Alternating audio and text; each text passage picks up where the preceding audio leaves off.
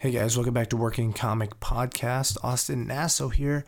Sorry for the delay in releasing this episode. I was at my lake house last week with my girlfriend, and unfortunately, there was no service at all anywhere in upstate New York, so I could not post this earlier. But um, either way, I think you guys will enjoy this episode. I interview my old improv coach from college, Jared Popkin, who was a uh, comedic actor and content producer. Uh, he has worked on videos that have received millions of views on BuzzFeed, as well as Chris Reinacher's channel. He's both been in them and been behind the scenes in videos, so he knows what it takes to be both in front of a camera and behind one. Uh, we talk about a ton of cool things in this interview, including what goes into producing. Um, when do you rebrand your channel, if you should? Um, how does one assemble an effective team? How does one take her YouTube channel to the next level? Uh, how do you navigate uh, interpersonal conflicts uh, when you have the same creative vision?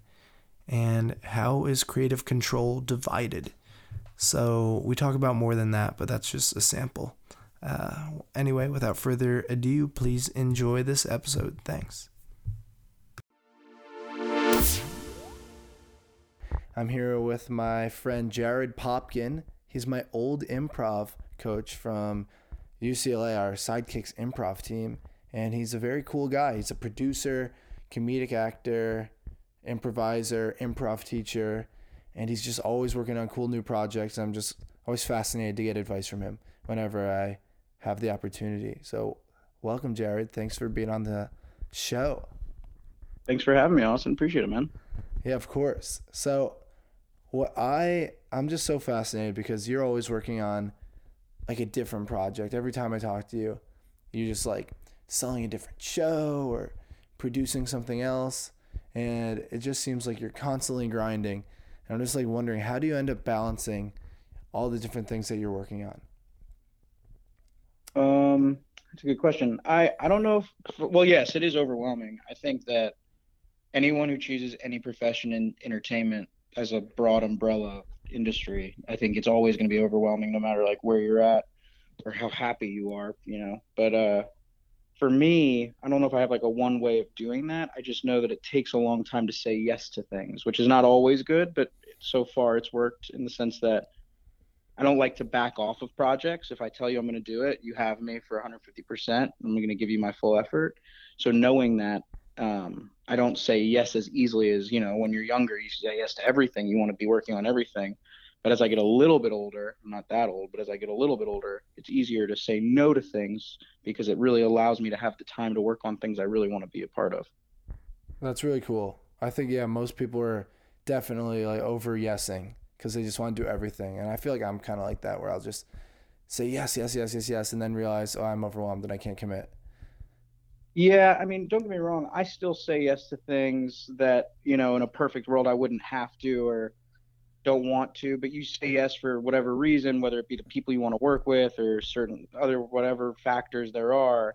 And um but yeah, as you get older and where you're more happy with what you're doing and where you're at, and you don't have to do all that kind of legwork and crazy networking stuff. I think it gets a little easier to say no to things. That's cool. So, how do you decide? What's your process like for deciding if you're gonna do something? I have a lot of like personally, I and this is not. I don't think this is needed for everyone. I have a lot of uh, creative integrity in my work that I I just believe in making really good work over how many. I mean, it's great that a lot of people want to see certain things that you make, and you can distribute something to millions of people, however that is. But it's also just great to make something that you're proud of. I always try to make something that if I was a consumer of it, separate from the creator or even involved in it whatsoever. Am I proud of this? Do I enjoy it? And I, I try to really remain true to that. So, like when you're choosing another project, you want to make sure it's like it aligns with your kind of like creative integrity. Yeah, in some capacity. It doesn't have to be a perfect match every single time. I like making things for other people. Like I like shooting, you know, random sketches here and there for people that, you know, I didn't write this script and I didn't even really get to look and read it over as much as I would love to do in every project I'm a part of because that's not where I'm at yet. But at the same time, I like having voices that I can get behind in some capacity and support artistically. That's awesome. Yeah, because you work with Chris Reinacher a lot, and Yeah. you guys you produce a lot of his sketches or produce with him. How does it work? Yeah. Uh, well, Chris and I go way back. Chris uh, kind of like snuck into an audition that we both were in essentially in Chicago. I, you know, I, I'm from Florida, but I I basically grinded my teeth and trained in Chicago at Second City and IO and The Annoyance and all those places. And while I was there, I was doing a show with mainly women writers and women casts, and the two men in the show were Chris Reinacher and I, and we became good buddies and that was years and years ago. And then when he started doing his stuff at BuzzFeed, we kept in contact. Uh, and I was still living in Chicago, and we started writing together and creating together, and we work well together. We have we have a certain way of communicating that I think has grown over the years, and we're very close. So So you were working together while you were in Chicago and he was in L.A. yeah, uh, in the in the beginning of our collaborating with while he was at BuzzFeed, yes, he would be in LA, like just starting out with BuzzFeed, and uh, I was kind of, you know, we'd throw ideas back and forth, and then eventually one idea would turn into something where like, oh, I'll I'll come out to LA and we'll film this thing, because at, at that point in my career, it was just really exciting to be on a platform that would release to a lot of people and get to make it for a lot of people. That was something that I, I really wanted to try. That's so cool. So that was what like 2013, 2014. Yeah, around that time, I would say 2013, 2014, like right at the tail end. Yeah. Very cool. So when you say you're producing things, I mean producing is a huge term, and I mean it could it encompasses a lot of work.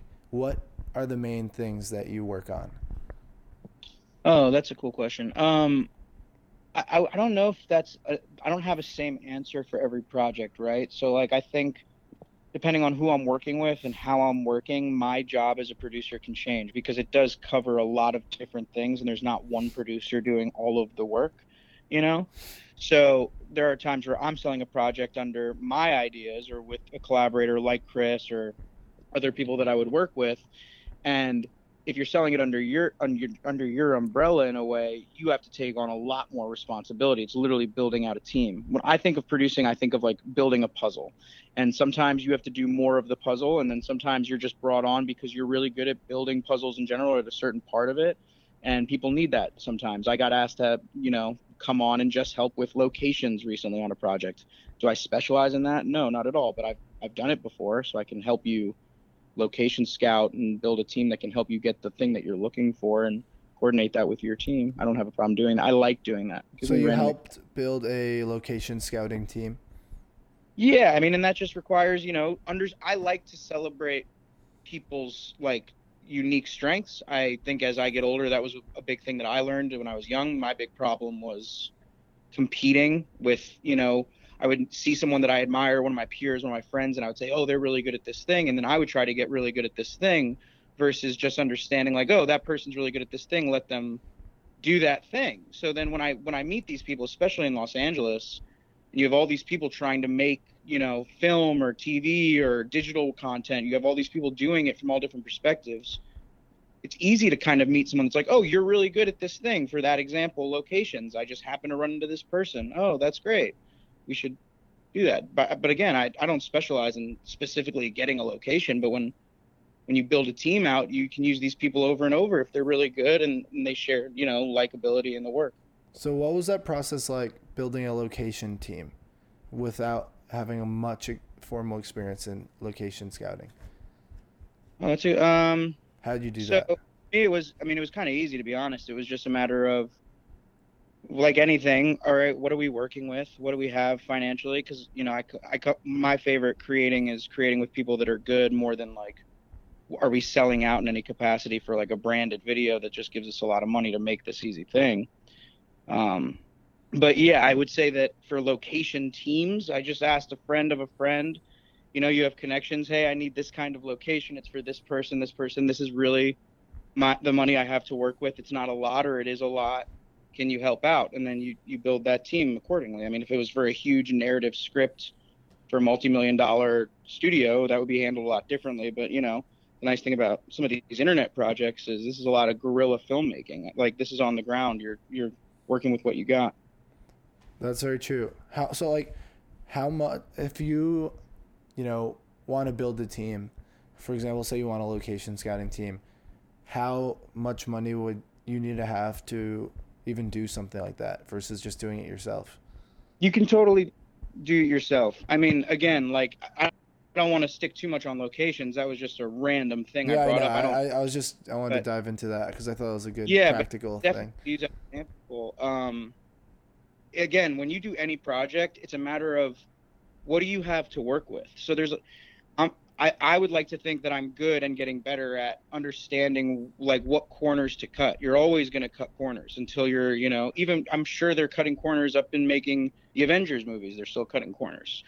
So you're always trying to cut the corners. For example, a project that I just sold recently um, for a digital series, we I knew that I didn't have an crazy amount of money to work with on budget, but if I hired a certain camera crew that I've worked with before, they'll bring their own equipment, you know, and you've got to work that out with that team, but you have to build those relationships with people you've worked with in the past just by being on projects, being on set together. You're all doing each other favors all the time because when when you succeed, when you sell a show or when your friend sells a show and you work on it together, you're all succeeding. Interesting. So, do you find that it's different building a team for people that are like unionized versus non-unionized?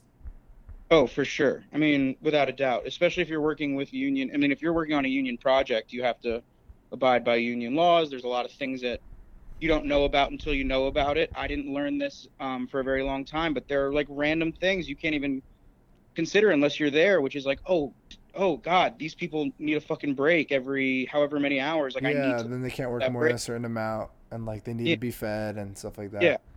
And also, that being said, I think you should treat everyone like human beings, even if it's a non-union project. Like, you can't. I've been on, as an actor, I've been on non-union projects where they just completely took advantage of me and made me do things that, in no way, should have been allowed, or for the sake of like we're out in the sun and it's 100 degrees and you're making me carry all of this equipment to act on a street for some promo for a big network and I'm doing this for eight hours with a very little break. Like you have to treat people like human beings regardless of the set you're on, because again, you want to work with certain people again. Yeah, so in that, I would always try my best to treat everything like a union set, even if it's not. That's cool. What what's the main difference in, uh, like building a team that way? Is it? Would you say it's like just the cost? Well, yeah, you have to have a lot of. I mean, you have to have a lot of money to make you know the biggest and best things you can do. Or if you don't have a lot of money, you have to have a lot of assets and a lot of, um, I don't know the word I'm looking. You have to have a lot of assets to play with. You have if you're not going to give the money like BuzzFeed is very common. They used to give us like three hundred dollars for a video, but they're giving you three hundred dollars in cash. They're also giving you a film set and all of the people that are going to crew your set, and then they're giving you all the equipment. So it's not just three hundred dollars. You know what I mean? Yeah, it, the value's way more. It's Yeah. whatever that stuff would have cost, which could be like a thousand or more, a few Oh, yeah. or whatever. And also, you can make a film set that feels and looks like a five hundred thousand dollar film set with a couple thousand dollars. You shouldn't scare yourself away. When I talk to writers, when I'm writing things, I always try to say like, don't worry about writing too ambitiously. Just write what you want to write, and then try your best to get that done that way, and then scale back when needed. But don't not write something because you're feeling like you're being too ambitious. That would be, you know, you're killing your own project before anybody else's. That's interesting. I, I feel like that a lot when I'm writing sketches and stuff. I I limit what we even let ourselves write because I feel like how are we going to do that? How could we possibly? so I would say you could still do that, but later on. Like if you want to write a sketch where it's a guy having whatever kind of conversation with a bunch of people on a boat, obviously that's not an easy production if you're just a kid coming out of college or, you know, whatever age you are and you don't have a boat or the money for that. Yeah, that's impossible to do, but still write it. Try your best to figure out, well, who do I know that may have a boat? Like the new age of internet allows us to release content to masses without having all these other authorities that be telling us how to do it. So if you can shoot it, you can release it. And there may be ways to shoot it. And if there's not, put it in a dresser somewhere, keep it in a note in your phone, and then wait until later in your life or that opportunity arises that you can shoot that sketch on a boat. That's cool. So it's just like still write the sketch.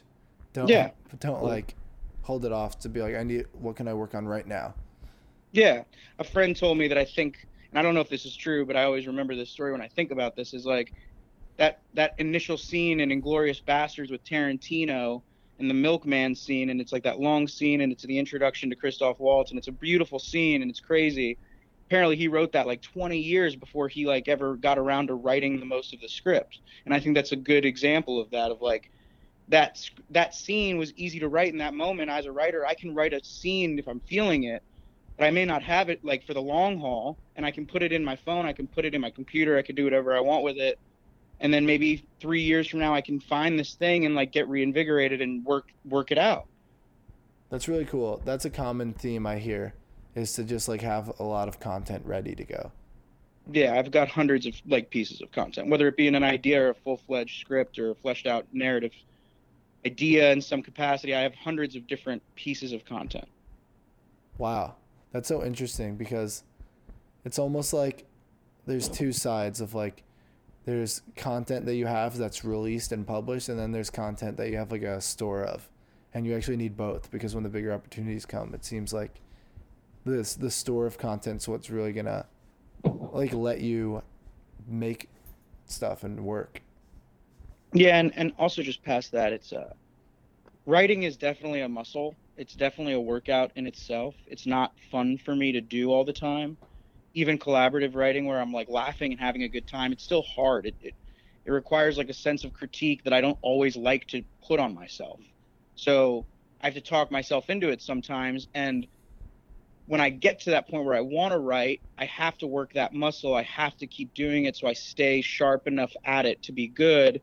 And also, when I write something just enough, maybe that's what it takes to like get me back into that mode later on when I reread the scene that I forgot I had in my in my phone, and now I'm like, oh, this is really good. I want to work on this. Sometimes you just need that for yourself later on, you know. Yeah, I feel kind of similar. I mean, I don't know. I feel for me it's a little extreme. Like, I really like make. I love making content. I love being on stage, but um, and I mean I love making sketches, but I just have the hardest time writing. Like just sitting down and writing, I find it yeah. very daunting and not fun and intimidating. I don't know if a lot of like, and this is not for everyone because I know a lot of I know plenty of great writers that love to write, but a lot of the people I know in my personal life that are I would consider great writers don't necessarily love doing it. I, I think that it's hard. I think if you're good at it, you know how hard it is. You acknowledge what kind of like hatred you're about to put on yourself, and you're going to be your own worst critic, and it's going to require a lot of self doubt and just you being upset for long periods of time and it's going to be work. And i think that the better you get at it the more you know that comes with it. So i wouldn't say it's the most fun thing to do but there's a reason we do it. I can't put my finger on it but i have to do it every day. How, how much do you write every day? I write at least an idea a day if if that's i'm not going to give you like oh i have to write you know three paragraphs i don't do that i'm not that good about it or diligent yet but I write at least a new idea a day, minimum. That's cool. I think that's a, like a great place to just keep up momentum. Yeah, it just keeps you. It keeps you going. I mean, there are certain days where I'll write a full script. I don't have. I don't have a like a compass of where I have to start and where I have to stop. But I know I at least have to do a new idea for later. I think that's really smart. I want to try doing that. Yeah. I just feel bad when I don't I, I like I feel bad if I sit down and write and get frustrated, but then I also obviously if I don't do anything, that's not good. I yeah. just get the anxiety of it. Again, though, like the next day is the next day. You can't. I deal with anxiety and stress and all that stuff, and it keeps you down. And eventually, you just got to be like, "Well, that was yesterday," and you yeah. got to start. You know. I agree. So. So I actually want to go back to the team thing. So I know we went on tangent about writing, which I find really interesting. But I'm really just for myself, I'm trying to like figure out, you know, how to this idea of building a team is just so fascinating to me. And I understand you need to pick people that have strengths that complement everyone else's weaknesses and it's just I almost like don't even know where to start if I'm working on a project, like how to think about building a team.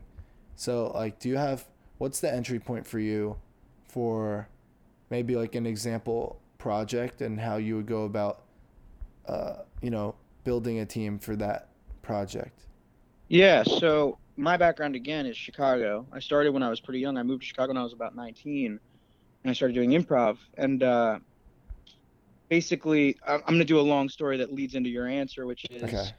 it's basically understanding that what whatever that project is, what is the, what does the team require? What is that team going to look like? So if it's a film, I noticed in Chicago that I was surrounded by a bunch of artists and people that could be in the projects, people that knew how to act or knew how to be a storyteller or knew how to be on stage. And I didn't see a lot of people, at least in my circles, that were behind the scenes making it, being the producers, the the film, the cinematographers, the DPs, the camera ops, the camera ACs, the gaffers. You didn't see a lot of those in these in the artistic community that I was in. So when I moved to LA, coming from an area where I knew all the artists, I had a lot of friends that were very good as an artist and as a performer, but I didn't have nearly enough friends on the technical side of this. So the exciting part for me was always meeting people like at BuzzFeed or when you work at a different company in that vein, like a Jash, or when you work at a project that you're producing for Go90 or something random on the internet. The internet really opened up for me a lot of creators that haven't gotten to where they all want to be yet. All these guys want to be crewing the biggest movies for all these studios, but they're right now they're just making content for the internet. And right now they're young enough and good enough where we can all grind together. So I, I get I I like being able to grow with teams that I've been able to see evolve while we evolve, you know, creating as one unit. If that makes sense. Yeah, totally makes sense. Just because in California, yeah.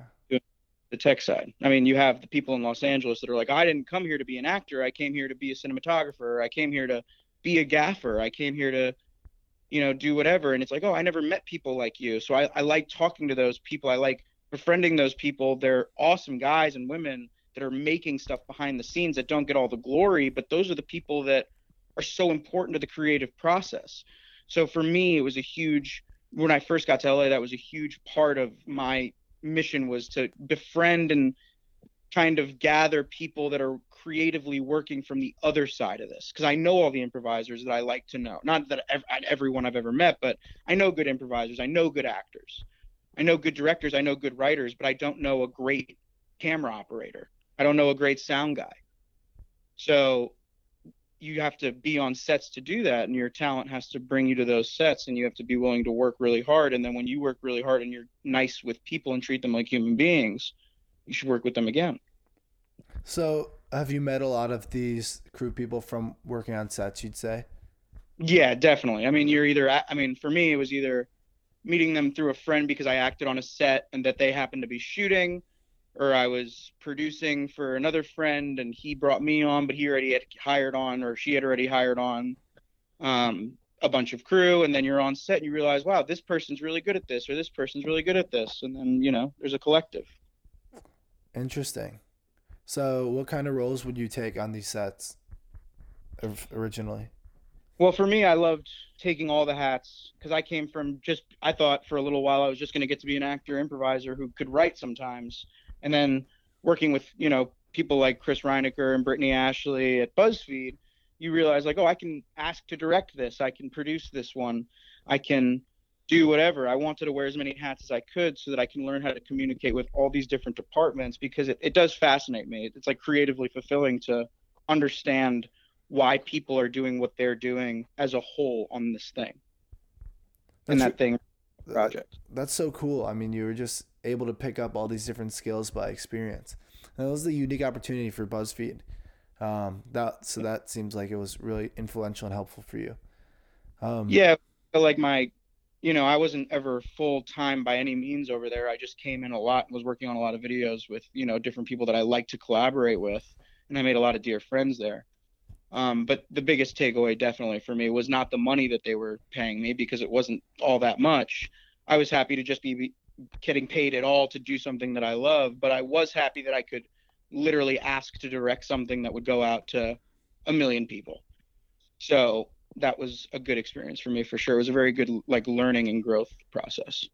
That's really cool. So what kind of uh, advice would you give to someone that wants to kind of like do the same thing, wear a lot of hats? But doesn't necessarily have that ability to go, you know, work on a BuzzFeed set? I would say my dad always told me this, and it sticks with me: is uh, luck equals preparation plus opportunity. So when someone says, "Oh, that's so lucky you got that," well, in a lot of ways, yes, but in a lot of ways, like you have to be prepared for that. So it's not like you'll hear this common thing of like it's all about who you know. Well, when you meet them, what do you have to show them? What can you do? So until that opportunity presents itself, that allows you to start learning in a certain way or releasing to bigger amounts of people, you just need to be doing it for yourself. You need to be, however that means. If you want to sign up for classes, if you want to say, I'm an actor, I want to get better at acting, well, you're not going to get better just sitting and thinking about it. You have to go at least take a class or audition for a play. If you don't get the play, that's okay. Why didn't you get the play? Like, talk about it, take an audition course, make sure that you're always honing your ability so that that one day that you bump into the next Martin Scorsese on the street, it's not just a hello, goodbye. It's like, oh, wait, there's something here with this person. Let me stop and talk to them. That's really cool. So, for you, what kind of, uh, or how did you get some of those skills to at least have like a, you know, a basic level of knowing what you're doing for the different BuzzFeed hats you wore, like directing or producing? Um, did you do other things before that in those uh, fields? Yeah. I mean, yeah. When I was in Chicago, I was I was very fortunate because you know, like, and you know this, being in the improv community, you can be on hundreds of improv teams that just never like stay together and they fall apart and they come together because you like each other, but you're not serious about it. I was very fortunate that when I was living in Chicago, I was on a team called Blood Oath that was very serious for a long time and we were not very good for a long time but we always were very serious and then we got very good and started honing it and just through doing live shows with them for years and being able to craft those sketch shows the way we wanted and really spend our time on it and then turn into start making like you know digital projects and doing more sketch comedy on camera. That was my first you know real insight on a professional level even though we weren't getting paid it was as serious as we could be about it. So it was my first way of like oh this is how we need to be if we're doing this for real. Awesome. Versus making this for your friends and you know school project that made you realize that you like acting once upon a time. That's that's so awesome. So blood oath made digital content. That was like your first digital kind of content that you worked on yeah, and it was right around the same time I'd started doing stuff with Chris at BuzzFeed. So I was doing that in Chicago, and then right at the end of that, I started flying back and forth, and then eventually I just moved to Los Angeles. Okay, cool. So, what would be maybe today a an example of a, a typical project that you know you might work on? An example project, and then maybe kind of walk me through like what the whole process is like. Maybe a summary of like start to end. You know, cool. working on uh, a project where you're producing, say, a Chris Reinacher sketch. Yeah, I mean, for somebody like you know, with Chris or with any YouTube creator, like anybody, you know, you they would approach you and they would ask, "Hey, I want to do this thing," and obviously, I would love to see the script. So I'm I get better and better at you know you sit with the script and you read it as a consumer. Okay, do I like it? What do I like about it? What could be better? Here are my notes. And then you sit back down you read it as a producer and you go okay what do we physically need? If i've agreed to this i'm going to produce it. So what do we physically need in terms of locations characters costuming and you know all the other you know yada yada yada that everyone has to do? And then you you realize okay what money do we have to work with? Where do i allot this? Do i pay my i have to pay actors? I have to pay my crew? What money is left over after that to get all this other stuff? What do i can what can i do for free no project is the same, but they all can be, you know, built in similar ways. Something I like doing is not always working on just, you know, narrative projects that are like long, you know, series. I love that's my passion is to do television and film, but I also do enjoy, you know, a roundtable discussion masterclass style project. It's not creatively as fulfilling. I'm not on camera, but I enjoy giving content like that so that people can learn um, and then you'd build that separately. I know I'm kind of going all over the table with this answer, but no, this is cool. I think this is really yeah. helpful.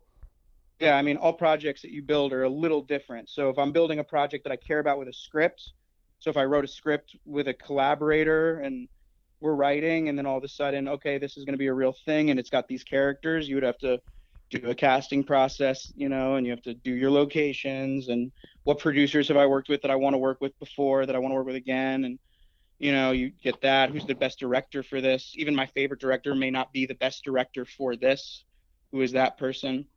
What does my team look like? And then for an unscripted project that's, you know, again, in a different vein, oh, this is more of like four people sitting at a table talking about their profession. You would do that a little differently. Okay, my crew, I need to pay my talent. What kind of location? What does the table look like? What is that setting? I enjoy that just I, differently, but as much. So, say you're working on a YouTube project, like a YouTube video. What kind of key roles do you need to have on set? Do you think for like a sketch comedy video? And I like to use Chris Reinacher's as an example because they're pretty well produced and. Oh, thank you. Um, I like them a lot. Yeah, I appreciate that, and you know we appreciate that. He's very good at what he does. Um, I would say it depends on again, it depends on that project. But if it's again like a Chris Reinacher sketch, for example, when we shot the Honest series at BuzzFeed, that's one of my favorite series we made over there. It was very much about like him and Kelsey understanding that dialogue, understanding the world, because it, it like looked easy when you watch it, but it's very hard to make something where no one can talk with anything but subtext. So the acting was a huge um, point of emphasis on what we wanted. We needed good actors. So we were more serious about casting actors that could really understand and conceptualize this kind of dialogue and, and delivery of it. And the setting was fortunate. Well, we we knew what we were able to work with. If we wanted to do a first date being honest, or if Netflix and chill was honest, or if Valentine's Day was honest, we had sets that we could use to. Oh, we have a restaurant set. We have that family room set for if Netflix and chill. Like that was very easy working in a place like BuzzFeed. Okay, so for your kind of collaboration, it seems like you would do a lot of the okay, this is our budget. How can we make this work? What could we put together? And was or did you and Chris both write the sketches? Yeah. Or was it mostly Chris?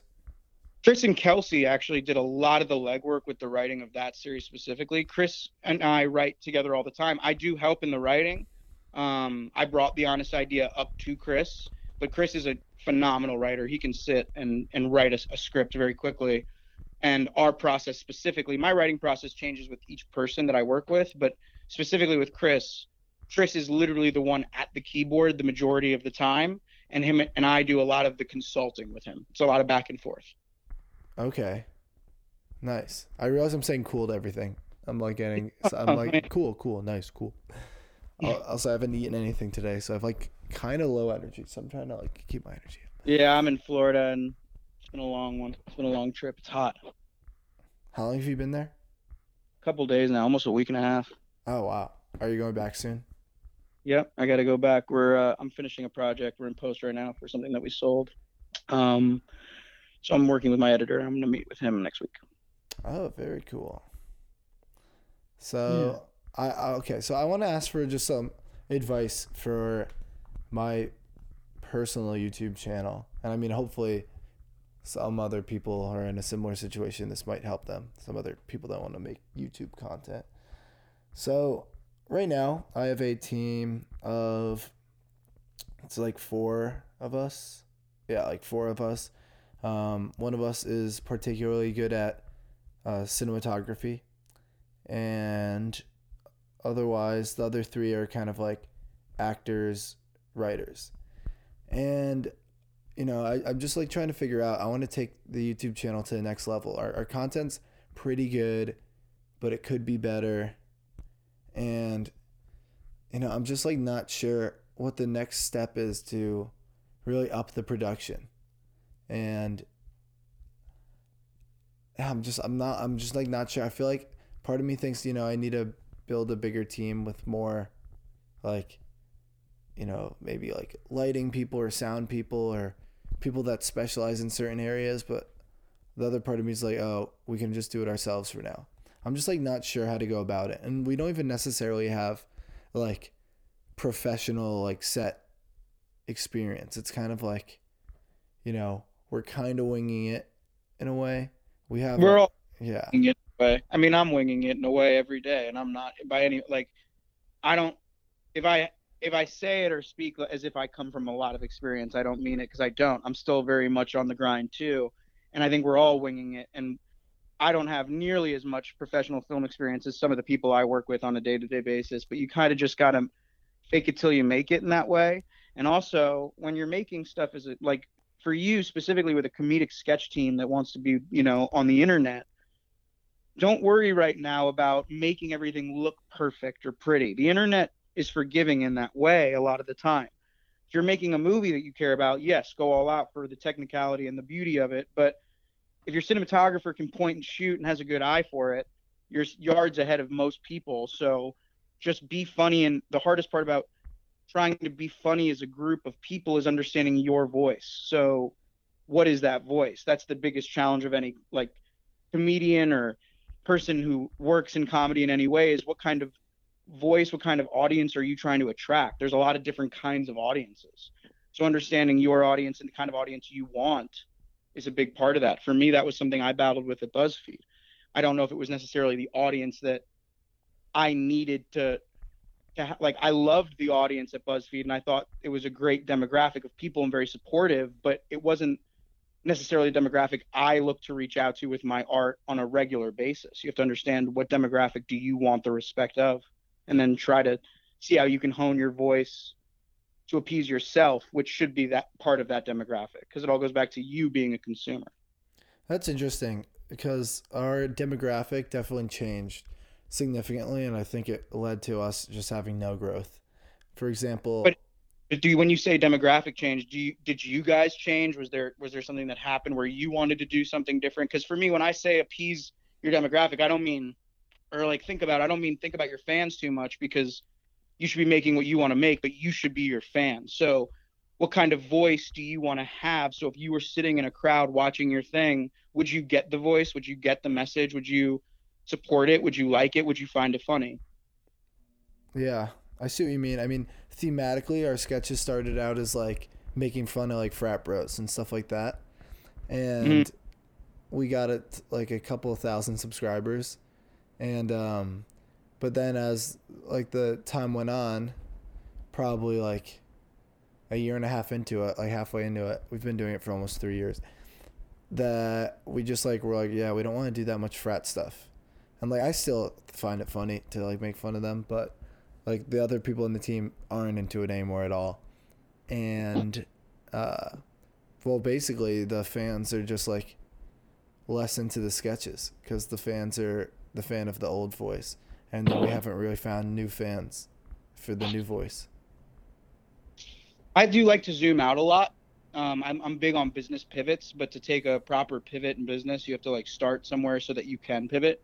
So for this example, you guys started with frat bro comedy, whatever that may be.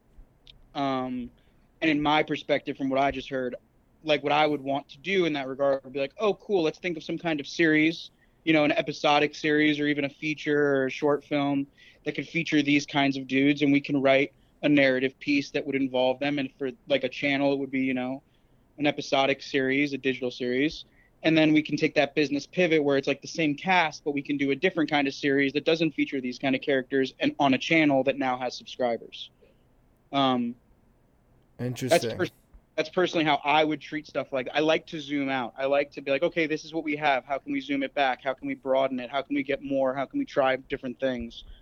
Uh, if the channel is not literally called Frat Bro Comedy, but you guys hit well with Frat Bro Comedy style sketches, you still have room to grow with like, oh, that cast isn't just guys that are funny doing this; they can be funny doing this or that, and also casting different kinds of people. You know, I'm a big fan of when you can feature all kinds of human beings, especially nowadays on um, different process content. So like if you're on a digital platform that has these frat bro comics. Well, what happens if you change it and do sorority girl comedy, and that's another web series on that same channel?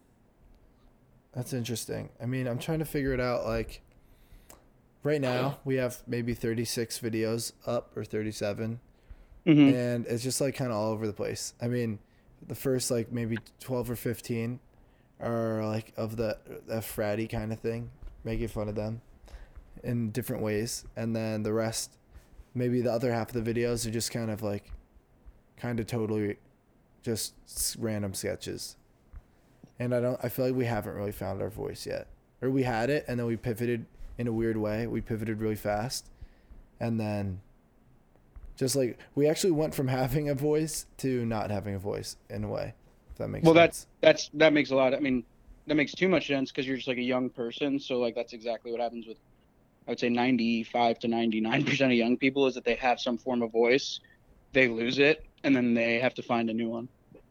And that's okay. It's not like when I say find a voice, it's not like you should have one by now. It's that's the hardest part of doing this. When you talk to somebody that does like stand-up comedy, I mean, the hardest part of being a stand-up comic is finding what kind of comic do you want to be. It's you're going to go through multiple phases of co- like you will look different through your like your growth. You're going to try to be this voice. You're going to try on this voice. You're going to try on a little bit of this and that's okay. Like when you're a young artist i think it's very okay to be hypercritical and be very aware of what you like and what you don't like because as you get older you're just going to start focusing naturally on things that you like you're not going to have enough time or energy or at least i don't I don't have enough time or energy to just focus on all like being hypercritical anymore. And th- I hated this for this reason, and this was so bad, or this is so. I don't like spending my day like that. I only talk about things I want to celebrate and that I enjoy. But for a long time, I was very hypercritical, and I think that helped with me understanding what kind of things I like and what I want to make. Yeah, I think that that is important to be hyper, be critical to an extent, but not to like just waste away No, at your own criticism. Yeah, you don't want to be. I mean, you don't want to just be that person that is just negating everything and never enjoying a thing. You got to enjoy it. I mean, there, there's a reason we all decided to do this in the first place. We enjoy it. We don't hate it. Yeah, exactly. Yeah.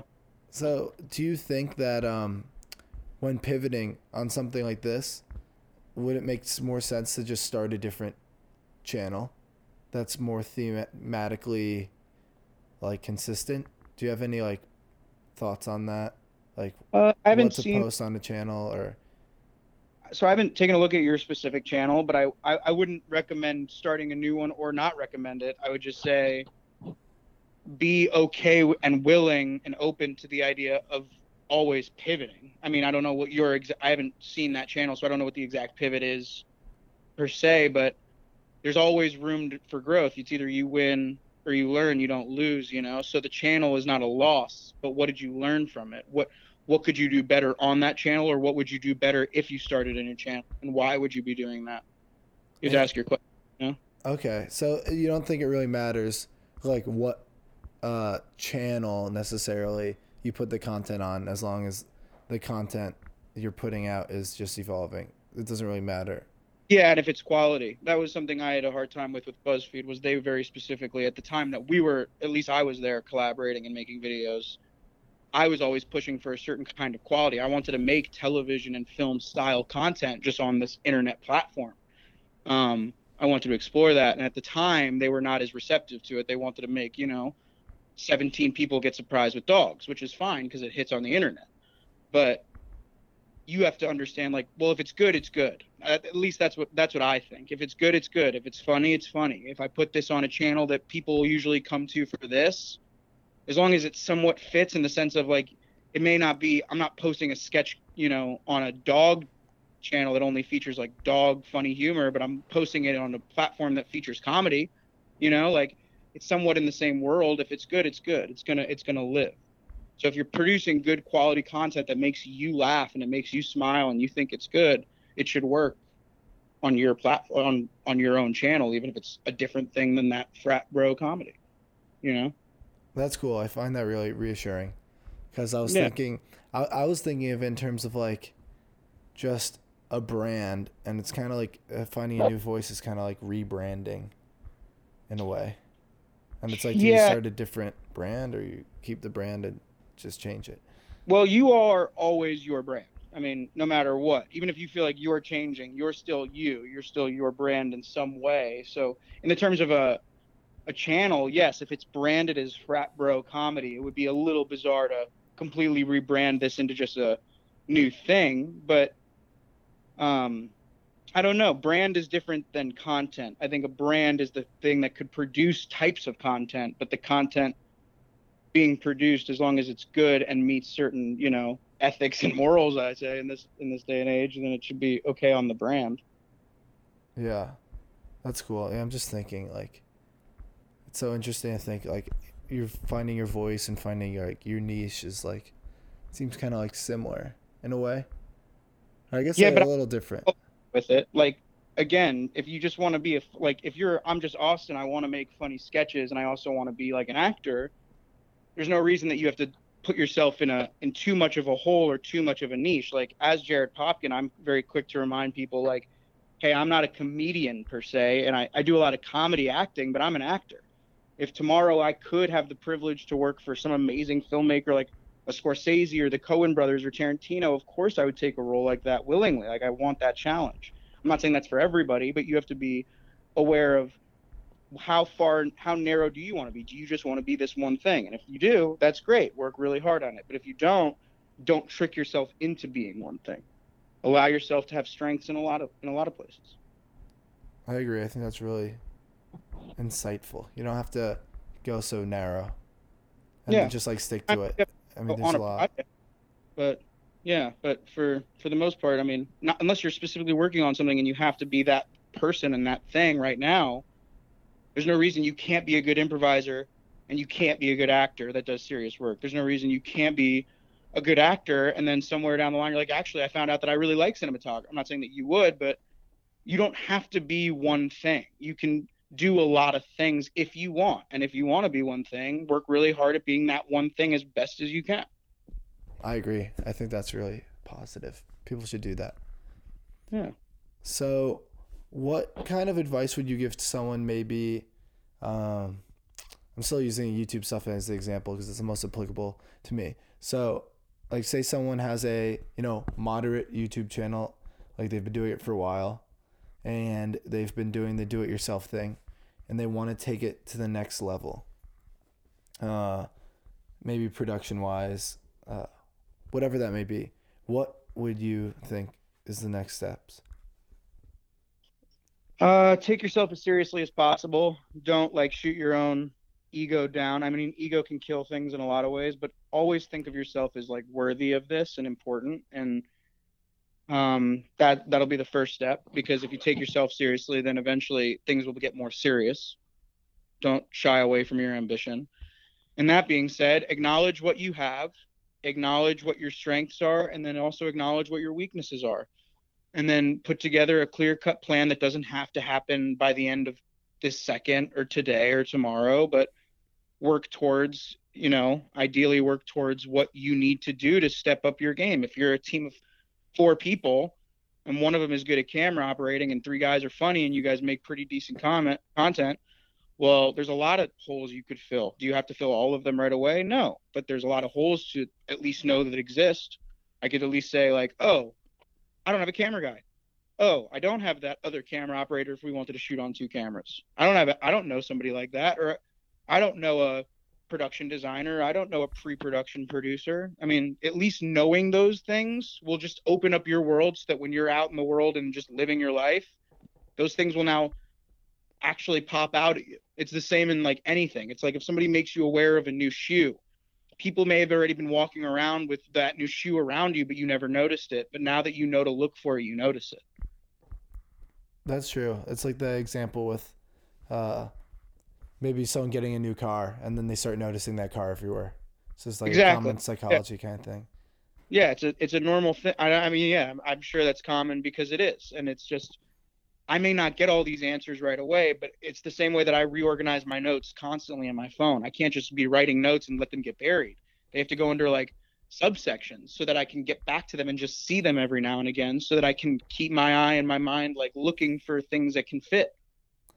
So, what are some examples of like key uh, production people that one might need to really up the ante and uh, you know the quality of production, and then how might one find them beyond maybe just like having met them at Um a set?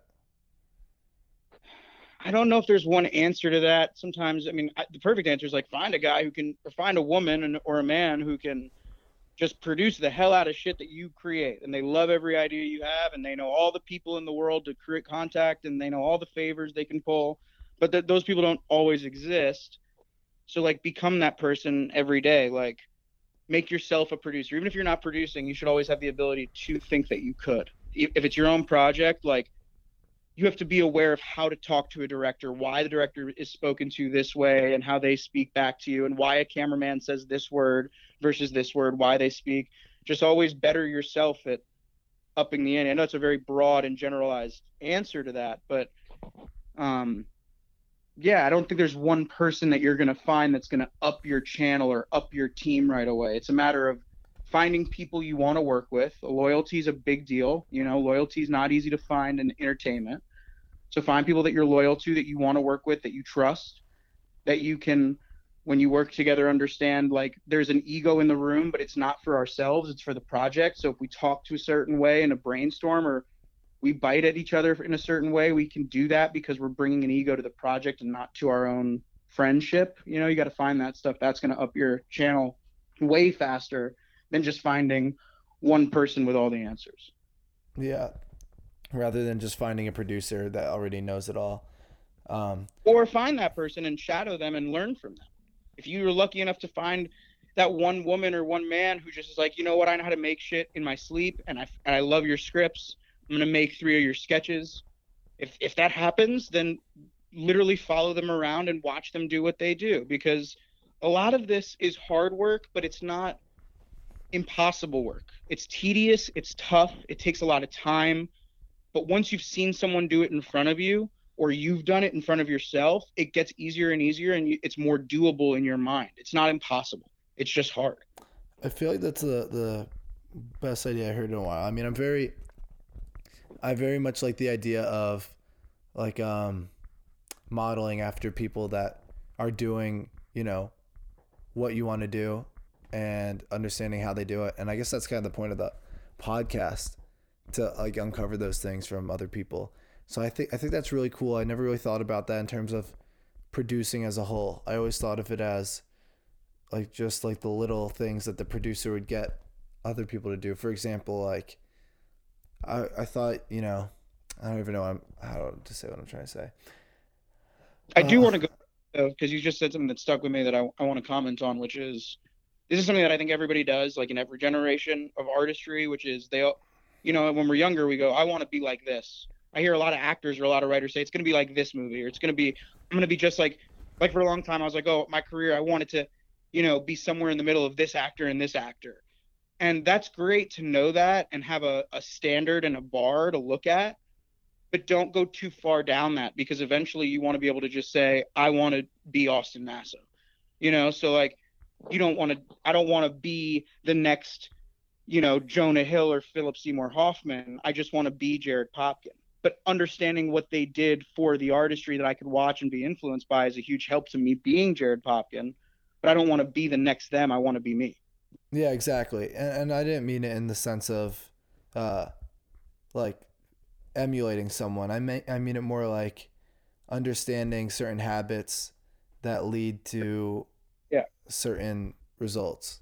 For Just sure. like more abstractly, not like becoming necessarily yeah. that kind of person. I do see that. I, wor- I worry that people are like, you you don't have to be the next, you know, and you don't have to be Anne Hathaway. You don't have to be that J- Jennifer Lawrence. You don't have to be that person. You can be you, but you can be inspired by those people. And you know? Anne Hathaway and Jennifer Lawrence might like be doing certain things in common that you might want to be doing to be a great actor in general. Right, exactly. And it can help you in a lot of ways, but you're not going to be that person. You're not going to be the next Heath Ledger. You can take things that you love from that and be inspired by it, but you're not going to be Heath Ledger. So just be aware that you're whoever you are, you're going to be who you are, but you can totally take inspiration and influence from people before you. Yeah, totally. Just kind of extract the extract the overarching principles that sort of are like the foundation of their ability. I don't even know ability or just whatever that thing is. Yeah. Uh, so that, that's really cool. I, I really, I definitely think I'm going to try to like shadow a producer soon because I really, I find myself having to produce a lot, and I think I could do it better. And I think it would help to find someone to shadow. Well, shadow good people. I mean, you know, shadow who you respect, and also we live in a day and age where like there is literally no such thing as an excuse anymore. You have the internet for everything, so. I, I can't understand how people are like, well, I don't know how to do this thing, or I don't understand this, because if you really want to understand something, it's a Google search away, it's a YouTube video away.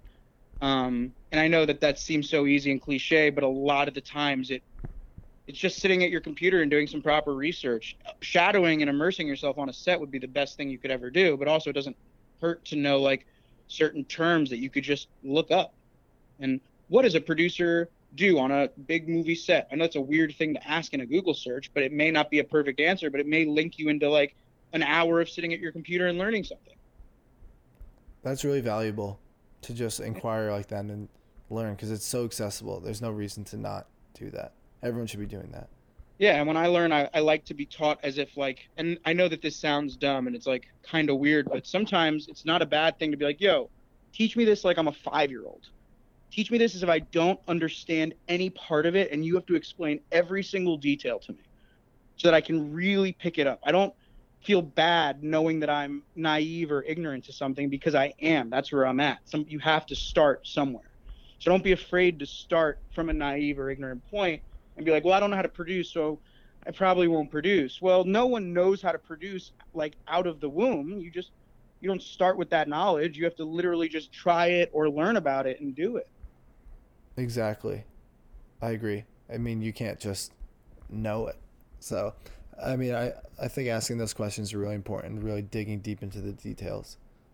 Yeah, absolutely. I I always like working with people like especially and I'm not at a place where I'm always the head person by any means. But when I am in a position of like I'm a producer on something or I'm a writer, I'm whatever it is directing something, if somebody's asking questions but they're not getting in the way by any means, they're just really trying to learn, that's never a bad thing. And if someone f- makes you feel as if you trying to get better at something is a bad thing, they're probably not the best team player. They may make great things. I know some people that are not the best collaborators or team players and they make amazing art and content.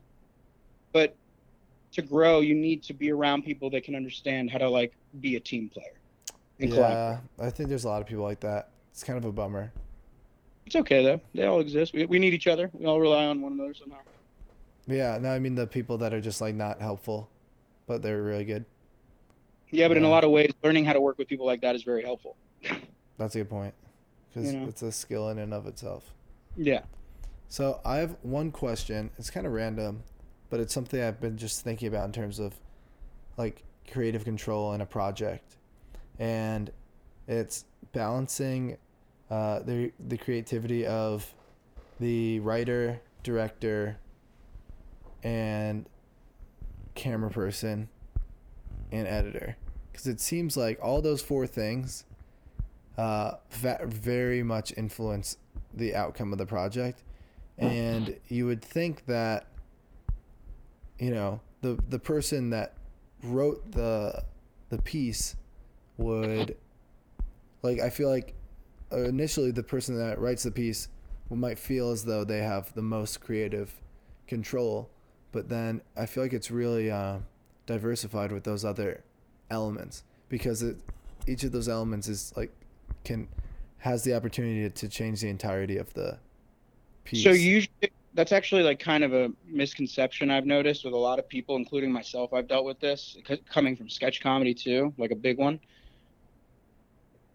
In most projects, as the writer, you have all the control when you're making it, when you're writing it, right? So if you're the writer and you wrote this thing, if it's a script, a feature film, or a sketch, whatever, you have all the control. You're writing it.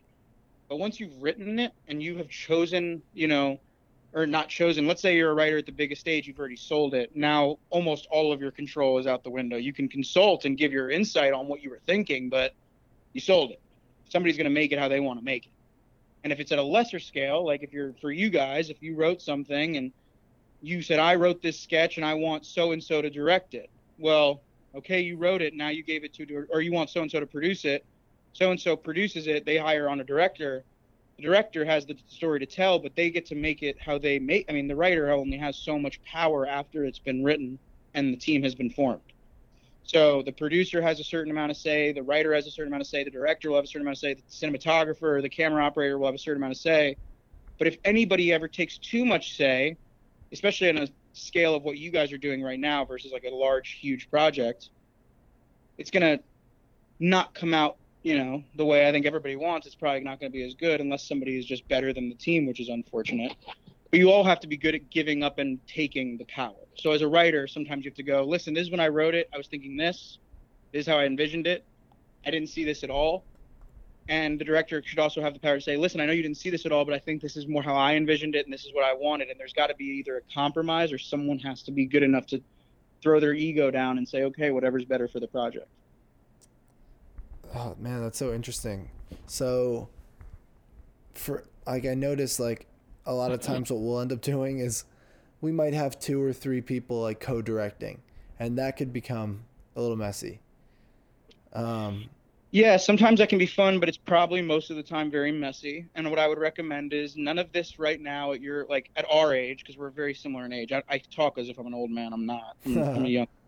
But like at our age, nothing you make, unless you're literally selling it for millions of dollars and you're about to go on to your life as a famous, successful celebrity, whatever that is. Like right now, you just making a sketch. Don't overthink it. You one of you should have the opportunity of directing a sketch, and then the next one, someone else will direct it because you should get used to having that power to say to a writer or a cinematographer, "That's not what I'm thinking. I want this," because you're the director. You know, like a writer has all that power until he gives it to the director. It's the director's choice to make now, and the producer needs to know when to let the director do his thing and also tell the director no we can't do that because i'm the producer there's like a there's power plays but it's not supposed to be like in a mean or aggressive way or some game of thrones style thing. Like you guys aren't fighting each other. You're on the same team. You can fight with one another but at the end of the day what you're fighting for is the same thing.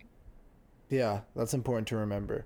It's a huge part of it. I don't i don't really understand that's i don't work with a lot of people. If i read that they're like putting their ego more importantly than the project you can we can argue, we can fight, we can go back and forth, and I, I don't mind that in, in collaboration. That's why I work with certain people, people that can look me in the face and tell me I'm wrong, and I can tell them they're an idiot and they're wrong. But at the end of the day, we know that we're not idiots. We're both on this really cool thing, and we're only fighting this much because we care about the thing that we're making together. That makes sense. I mean, you guys are in it for the same reason, so. Yeah, I don't want to make something if it's going to be bad. I didn't sign up for this project to fight with you for 12 hours on set only to make a bad thing. How would you like define the relationship between the maybe director, producer, and cameraman, for example, when executing the sketch? Depends on who you're. I mean, that's a not every camera or cinematographer is going to work the same with every director, and not every director is going to work the same with cinematographer. That's a matter of you guys feeling each other out. Go on. I mean, if you guys have a in a perfect world in my world i like having directors like the way i like to direct because i'm not a technical guy. I don't have too much technical background. I like working with actors. That's where i'm comfortable. I can be very good with my actors. I can direct. I have some sort i have an idea and vision of what i want the shots to kind of look like.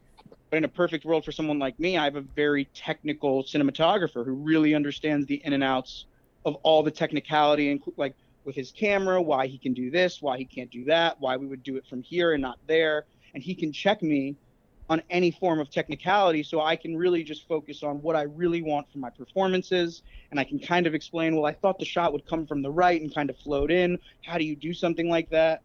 You know, for me. Whereas other people may not be that way. There might be a director who's really good technically and not the best with his actors. And he works really well with his cinematographer, but he doesn't get the same performances that another director would get but he yeah. gets a better.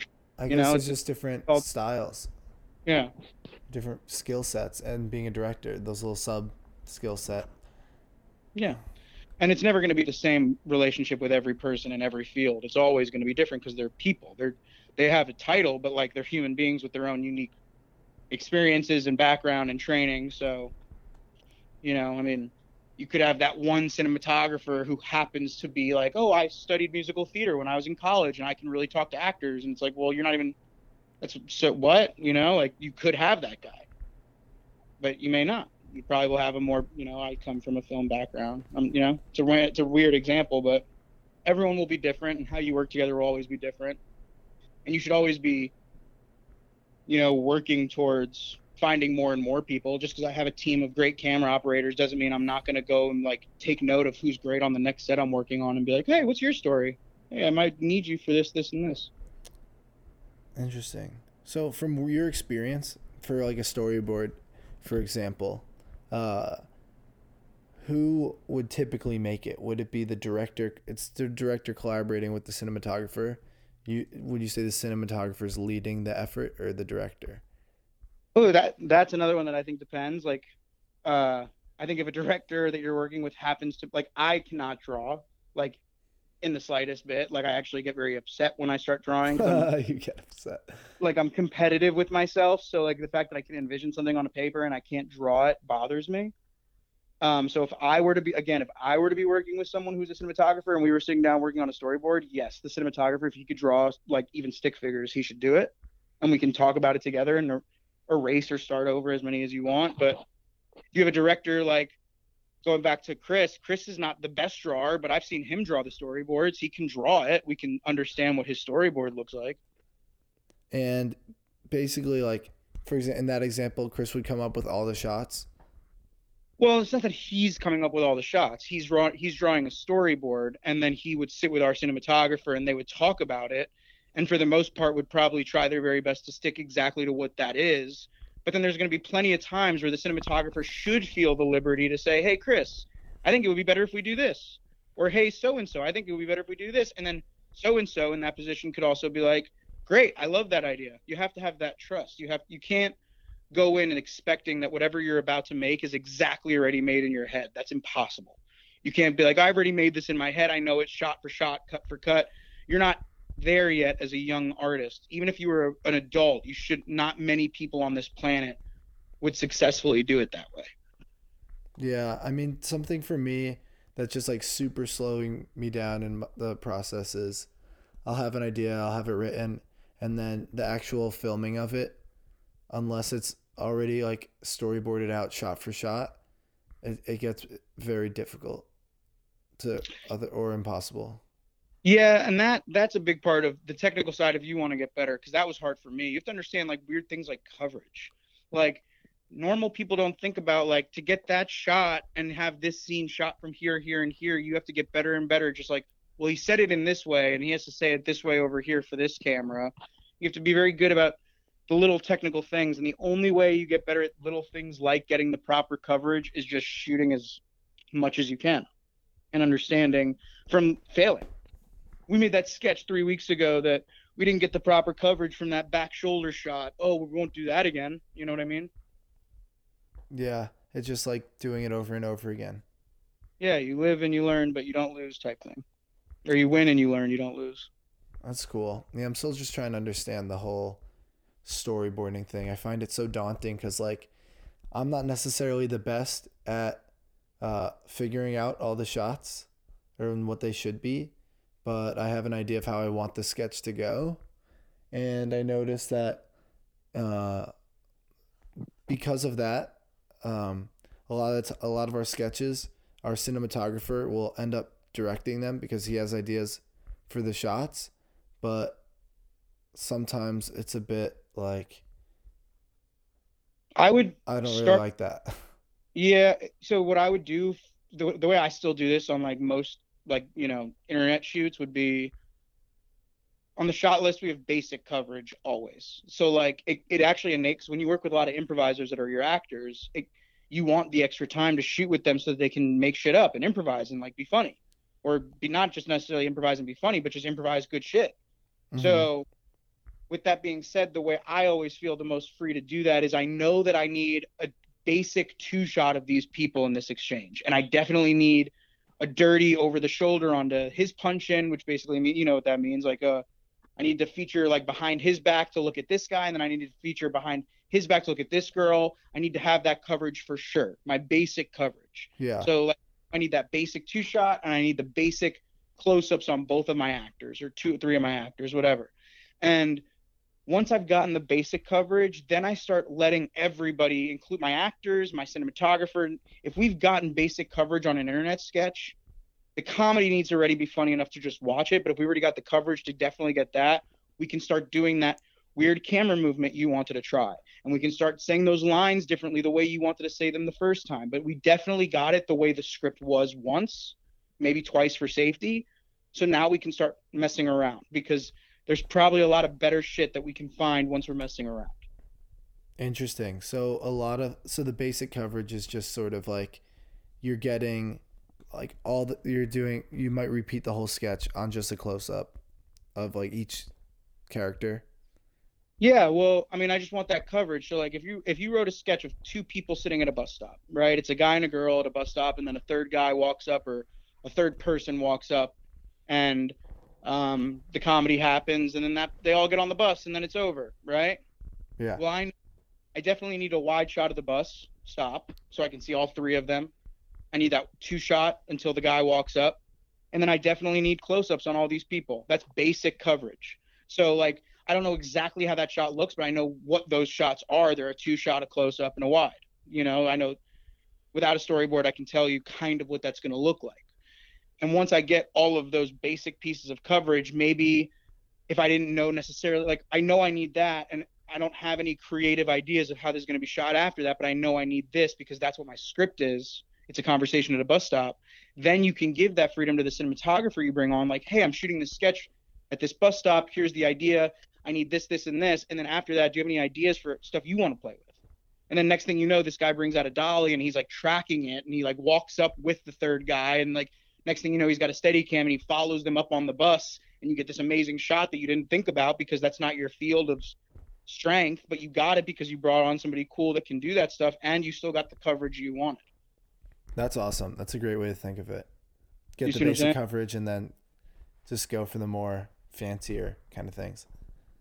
Yeah, especially with sketch comedy for the internet. If that's really what we're talking about, which is what I'm like focusing on for like this kind what you're talking about, I would definitely think like that because it's it's less stress. You're definitely getting what you want. At the end of the day, it's not the shot being a two shot perfect two shot is not as important as what you wrote, what is being said at the bus stop scene because like it could be a really boring scene. So the shot's not going to make it any less boring unless it's a really intricate and fun shot. But even if it was an amazing shot, and it's like really artistic and Quentin Tarantino esque, if the scene's not good, the scene's still not good. Yeah, that's true. It's really interesting because like a lot the type of shot that my cinematographer really likes, or the sorry, the type of sketch that he likes, is where it's very visual. So it actually ends up relying more on the cinematography.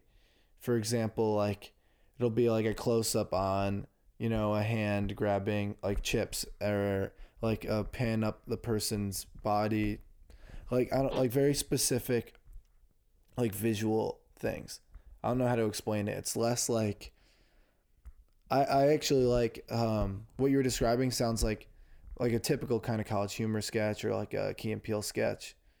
Um, I guess it's a little different, or maybe I, I'm thinking it, it must, must be a little different for more visual sketches like that, like I'm Well, describing. The, but even if you zoom out, going back to like zooming out all the time, Yeah, if you zoom that idea out, like what is the idea? Why is it funny? Past the visual gag of what you're talking about, like, oh, but here's the joke. What's in the bag of chips that we zoomed in? Like, that's fine. But what is the what is the funny? What is the comedy? Or not necessarily just in comedy. What is the content? What is the climax? What is what is the part that I'm watching?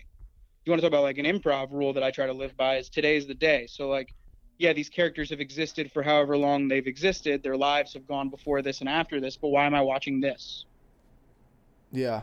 There you was can't won't win me over with some funny like I mean you can with a younger audience and definitely with the advent of like the Vine type platforms and that kind of comedy and how people push in on Instagram and stuff you can make certain things funnier just based off the cinematography but what am I really watching past that you know Yeah, I know what you mean. Uh, an example of kind of what we did in one of our sketches, we this guy like choked on a a Cheeto. He was like with his friends, and there's like this like whole slow motion thing where he's reaching into the bag, grabbing a Cheeto, pulling it out. You see the it's like a sideways shot of like the hand bringing the Cheeto in slow motion up to the guy's mouth, and then Yeah. like the slow motion of the Cheeto landing in his mouth, kind of thing. yeah I mean That was like a silly like little thing, but Yeah, and that's silly, and we know the comedy, and we like it's not innovative enough to the point where it's like I don't know if this will work. It's like yeah, it's a slow mo gag bit reveal that the guy's dropping it in somebody else's mouth. Like we've seen stuff like that. We know it will work. We understand the comedy. So even if you want to shoot it in a crazy way, I still know what the funny part is that I'm shooting. I can't just rely on the thing that like if I'm relying on how I'm shooting something to make it funny, then I'm probably not making something I really am gonna love.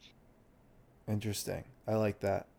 I want to be able to read a script, even if it's like when even when I read people's scripts that are very visual writers that write like there's not a lot of dialogue on the script. Think about movies like um, I don't know, they're not even like necessarily my favorite movies, but that movie with like Clooney and The American or what that Ryan Gosling movie Drive. These guys barely speak for like an hour and a half to two hours, and there's a lot of scenes in a feature film. So like, yeah, there's no dialogue, but that all of that direction still had to be written. So how clear is your direction? How do I read it so that I can still understand what I'm following versus just reading like a hand goes into a chip bag. That's chip true. Bag, you know? Yeah, if, if it the way it's written, I'll you'll see that stuff if it's key to the yeah, it's written well. I can plot. imagine it, follow with it.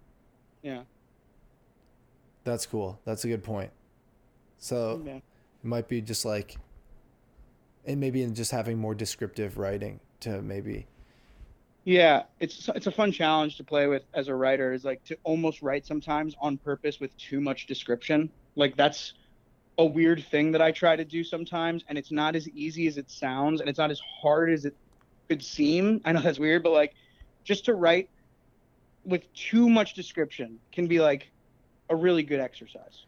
I think that's great because just having more visual description in the script itself, that just sounds like it might be better for shooting it at the end of the day. Like, I feel like there'd be way less ambiguity because you're doing Oh. the work there.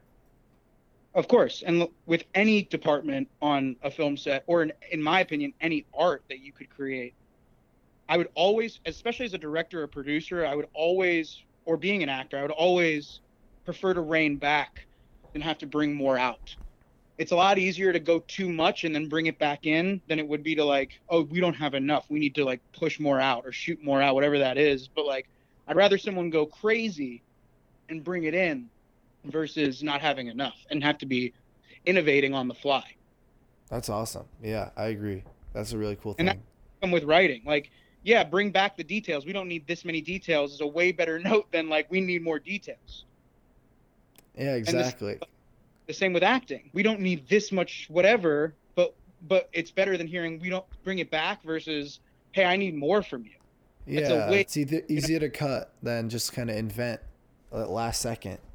wh- Yeah. Where the quality might not even be up to par. Yeah, absolutely. Cool, man. Well, this is this is like super insightful. I feel like I really like learned a lot from deep diving into those kind of like producing details that I don't I feel like I haven't really asked into that much detail before, but those Well, are I things mean- that have been plaguing me. And I get it. That's cool. And you know, with you, I have a different banter than like with another person because we, you know, have a back and forth. And I happen to be producing lately, but yeah, acting is definitely the focal point. But producing is fun to talk about for me, yeah, and I like puzzles. Yeah, and that's really cool. And I think we're definitely going to, like, in the next few podcasts, we'll have you back and we can dive more into the acting side of things. But I was just very curious about your producing work, and I'd love to hear about more of your acting stuff soon. Oh no, for sure, dude. I appreciate you having me on. It was fun. Sweet, man. Are there any things you want to, like, plug or talk about before we finish the things up? Uh, well, the thing I just sold, I can't talk about yet, but keep uh, my plug is keep your eyes and ears open on Jared Popkin. How about that? That's awesome. Keep your eyes and ears open on Jared Popkin, everyone. That's that's my plug. Just watch out for me. Watch out, he's coming. Yeah. Thanks, Austin.